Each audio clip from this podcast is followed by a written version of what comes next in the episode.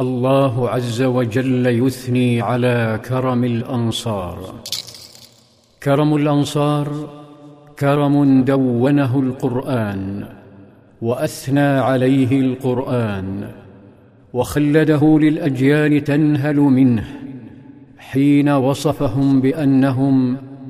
يحبون من هاجر اليهم ولا يجدون في صدورهم حاجه مما اوتوا ويؤثرون على انفسهم ولو كان بهم خصاصه ومن يوق شح نفسه فاولئك هم المفلحون ها نحن نقترب من احد بيوت الجود من الخزرج بيت سعد بن الربيع وهو يلح على اخيه القرشي المهاجر عبد الرحمن بن عوف ويقول له اي اخي انا اكثر اهل المدينه مالا فانظر شطر مالي فخذه وتحت امراتان فانظر ايهما اعجب اليك حتى اطلقها لكن الاسلام علمه في مكه البذل والتضحيه علمه ان يكون باذلا لا انتهازيا او مستطعما او متسولا قال ابن عوف لاخيه سعد بارك الله لك في اهلك ومالك دلوني على السوق انطلق ابن عوف الى السوق وانطلق غيره الى المزارع بامر من النبي صلى الله عليه وسلم بعد ان جاءه المهاجرون يحملون قلوبهم التي اثخنها الانصار بسهام الحب والحدب جاءوا يشكون حبا يجرفهم حبا يخشون الا يبقي لهم شيئا يقولون يا رسول الله ما راينا مثل قوم قدمنا عليهم احسن مواساه في قليل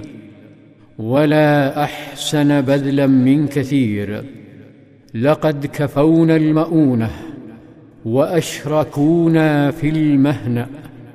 حتى لقد خشينا ان يذهبوا بالاجر كله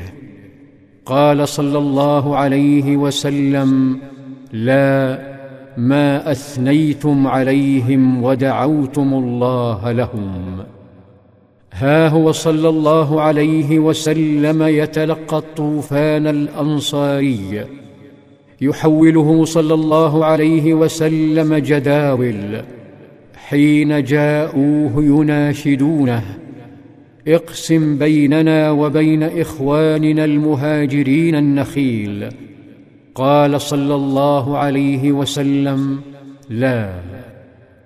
عندها التفت الانصار الى اخوتهم فقالوا تكفوننا المؤونه ونشرككم في الثمره فاجاب المهاجرون سمعنا واطعنا هوت عشرات الايدي والسواعد بالفؤوس والمساحي تشق الارض تزرع تحولت المدينه الى واحه حب وورشه عمل لكن في واحه الحب هذه بعض المنغصات هناك يهود وهناك ما هو اسوا من يهود هناك بقايا الوثنيين تدور اعينهم من الغيظ كان من اكثر تلك العيون شررا عينان لرجل حاقد